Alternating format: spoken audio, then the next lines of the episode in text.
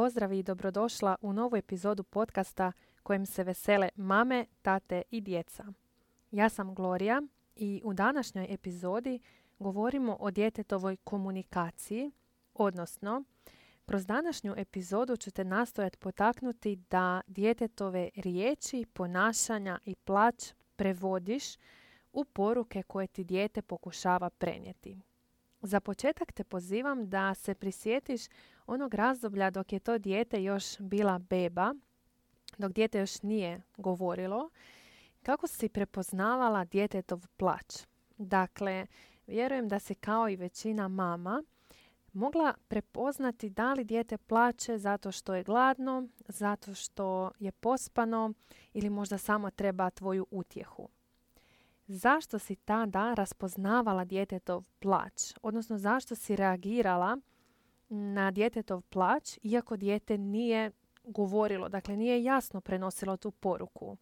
Naravno zato što u tom razdoblju niti ne očekujemo da nam dijete može reći. Dakle, znamo da dijete još nema razvijen govor i tada imamo dovoljno strpljenja i razumijevanja da bi prevodili djetetovo ponašanje, odnosno konkretno tada djetetovo plakanje.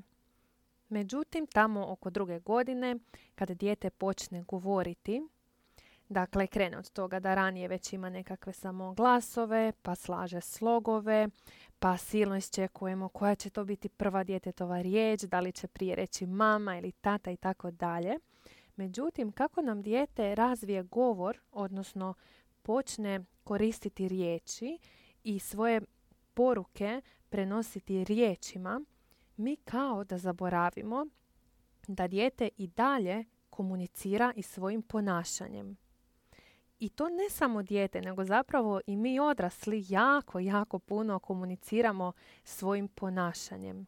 Na primjer, možda svom partneru nećete reći u nekom trenutku jako sam ljuta na tebe, ali mu možda nećete napraviti kavu kao što to inače činite ili bilo koji drugi primjer, ali razumijemo da čak i mi odrasli koji imamo puno širi vokabular i, i puno e, veće kognitivne kapacitete koristimo neverbalnu komunikaciju, odnosno svoje ponašanje kako bi prenijeli neku poruku.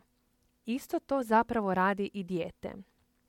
Međutim, kako nam dijete razvije govor, mi kao da od njega očekujemo i cijeli set vještina koje dijete zapravo u tom trenutku još nema, odnosno ne može. Odnosno kao da očekujemo sad kad znaš govoriti, nema potrebe da plaćeš. Kao da je plać vezan samo za riječi, odnosno kao da nije vezan za djetetove emocije. Ili sad kad mi znaš reći, očekujem da mi lijepo objasniš, kao da odjednom ima M široki vokabular, M zapravo kognitivne kapacitete, odnosno ono što posebno djetetu u tom trenutku fali je kapacitet samoregulacije. Dakle, dijete puno prije razvije riječi nego taj kapacitet samoregulacije. A to znači da kad se nešto dogodi, kad njega preplavi nekakva emocija, bilo da mu je neko dijete istrgnulo igračku iz ruku, bilo da smo mu mi naglo ugasili crtani, bilo koja dakle, situacija koju dijete interpretira kao nešto što ga povrijedi ili je možda neka njegova potreba nezadovoljena i tako dalje. Dakle, dijete nam to vrlo rijetko može obrazložiti riječima, a puno lakše će reagirati kroz svoje ponašanje i plaće još uvijek vrlo čest način kako nam dijete to poručuje. Međutim, tu ne govorimo samo o plaću, govorimo i o ponašanjima koja primjerice mogu biti udaranje ili može biti zadržavanje stolice ili izbirljivost kod hrane. Ali isto tako važno je da prevodimo čak i djetetove riječi odnosno da ih ne shvaćamo baš toliko direktno i toliko osobno, za razliku od riječi odraslih, a čak i kod odraslih povremeno kažemo vjerojatno to nije tako mislio, rekao je u afektu i tako dalje. Kod djece je još važnije da, ajmo reći, uzimamo ono što nam dijete kaže s jednom malom rezervom.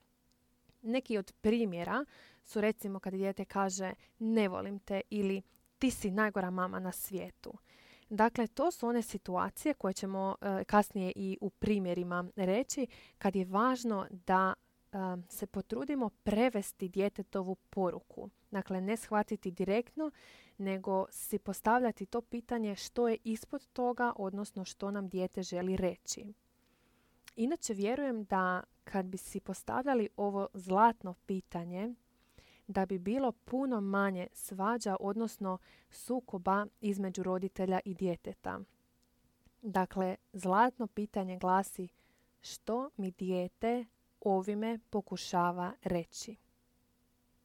Svaki sljedeći put kad te neka djetetova reakcija, neko ponašanje, neka riječ povrijedi, odnosno nešto u tebi trigerira, pokušaj prvo smiriti sebe, zato što smo mi odrasli apsolutno odgovorni za svoju reakciju i nakon toga si postavi to zlatno pitanje što mi dijete pokušava reći. Jednako kao što si to činila dok je dijete bilo beba i dok si znala da dijete zapravo ne može riječima reći. Jer podsjećam, iako dijete koristi riječi i koristi govor, dijete još uvijek nema potpuno razvijene kognitivne kapacitete, odnosno još uvijek nema razvijen kapacitet samoregulacije, još uvijek je njegov vokabular prilično sužen i dijete ne može komunicirati na nivou nas odraslih. Govoriti o, svojim, o svom unutarnjem stanju, govoriti na primjer o tome da se osjeća ne znam, zapostavljeno zato što se puno više bavimo prinovom ili da se osjeća kao da nije pravedno što mu svaki put naprasito ugasimo TV umjesto da ga s poštovanjem da mu najavimo i tako dalje. Dakle, te stvari dijete na nekakvoj razini osjeća, ali ih može prenijeti samo na način koji mu je trenutno dostupan, a to je njegovo ponašanje i one riječi koje trenutno jesu u njegovom vokabularu, odnosno ajmo to reći bazenu riječi. Kako bi ovo bilo još malo konkretnije i jasnije, sad ću nabrojati nekoliko primjera tih mogućih prijevoda. Recimo kad ti dijete kaže ne volim te. Naravno, ovisno o situaciji, ali to bi moglo značiti nešto poput u ovom trenutku nismo povezane i ne sviđa mi se što si mi to sada rekla, ali ne znam je to reći drugačije. Ili situacija koja jako često primjećujem trigerira roditelje, a to je kad se nešto dogodi pa dijete brizne u plać. A nama se čini da nema razloga za taj plać, odnosno da dijete po navodnicima pretjeruje.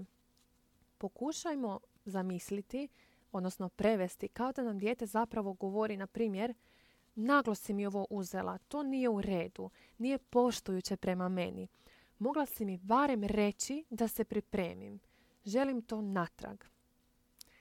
Sljedeći primjer koji je zapravo vrlo čest i isto tako primjećujem da stvara velik, velik problem roditeljima su situacije kad dijete udari.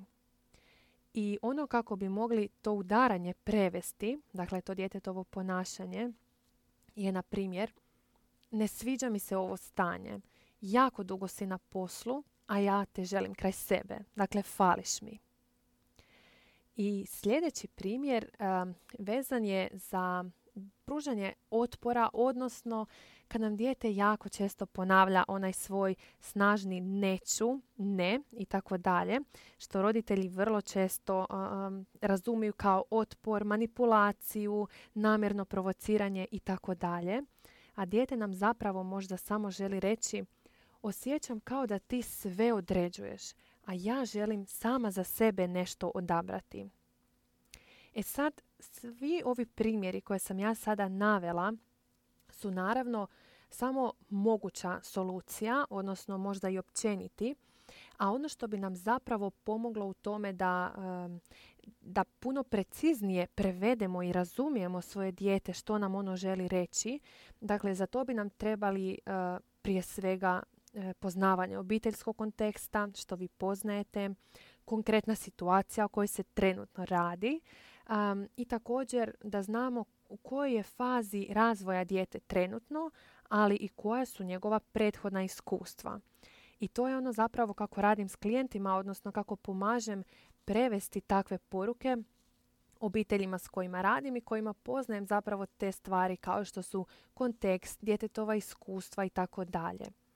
I zašto mi uopće prevodimo ove stvari? Kao prvo, kad prevedemo, razumijemo dijete i onda s puno više strpljenja mi ulazimo uopće u tu interakciju i puno lakše možemo pružiti djetetu i razumijevanje i suosjećanje, ali osim toga onda puno lakše nalazimo zapravo koji je sad pravilan pristup, koja je pravilna komunikacija, da li mi zapravo trebamo učvrstiti svoje granice ili olabaviti te granice ili je tu nešto drugo. Dakle, kroz taj prijevod što nam dijete pokušava reći, mi zapravo otkrivamo i što djetetu treba, odnosno u čemu mi eventualno griješimo, odnosno jednostavno razumijemo perspektivu djeteta, dakle kako neku situaciju koju mi vidimo na jedan način, dijete vidi na drugi način i onda znamo što djetetu pružiti. Dakle, što, koju metodu, odnosno na koji način mi sljedeći puta trebamo komunicirati s djetetom da bi ono razumjelo i primilo našu ljubav, podršku, pažnju i sve ono što nam eventualno poručuje da mu u nekoj fazi nedostaje. Ako ti je u ovim prijevodima potrebna moja pomoć, ja ću u opis ove epizode ostaviti link i mail i možeš pronaći informacije kako raditi sa mnom. Nadam se da ti je ova epizoda otvorila jednu drugačiju perspektivu vezanu za djetetova ponašanja koja zaista znaju biti zahtjevna, ali da ćeš ih nakon ove epizode ipak moći prevesti, a samim time bolje i razumjeti svoje dijete, a onda mu se i približiti. Ako želiš, podijeli svoje mišljenje o ovoj epizodi sa mnom u komentaru. Čujemo se u idućoj epizodi.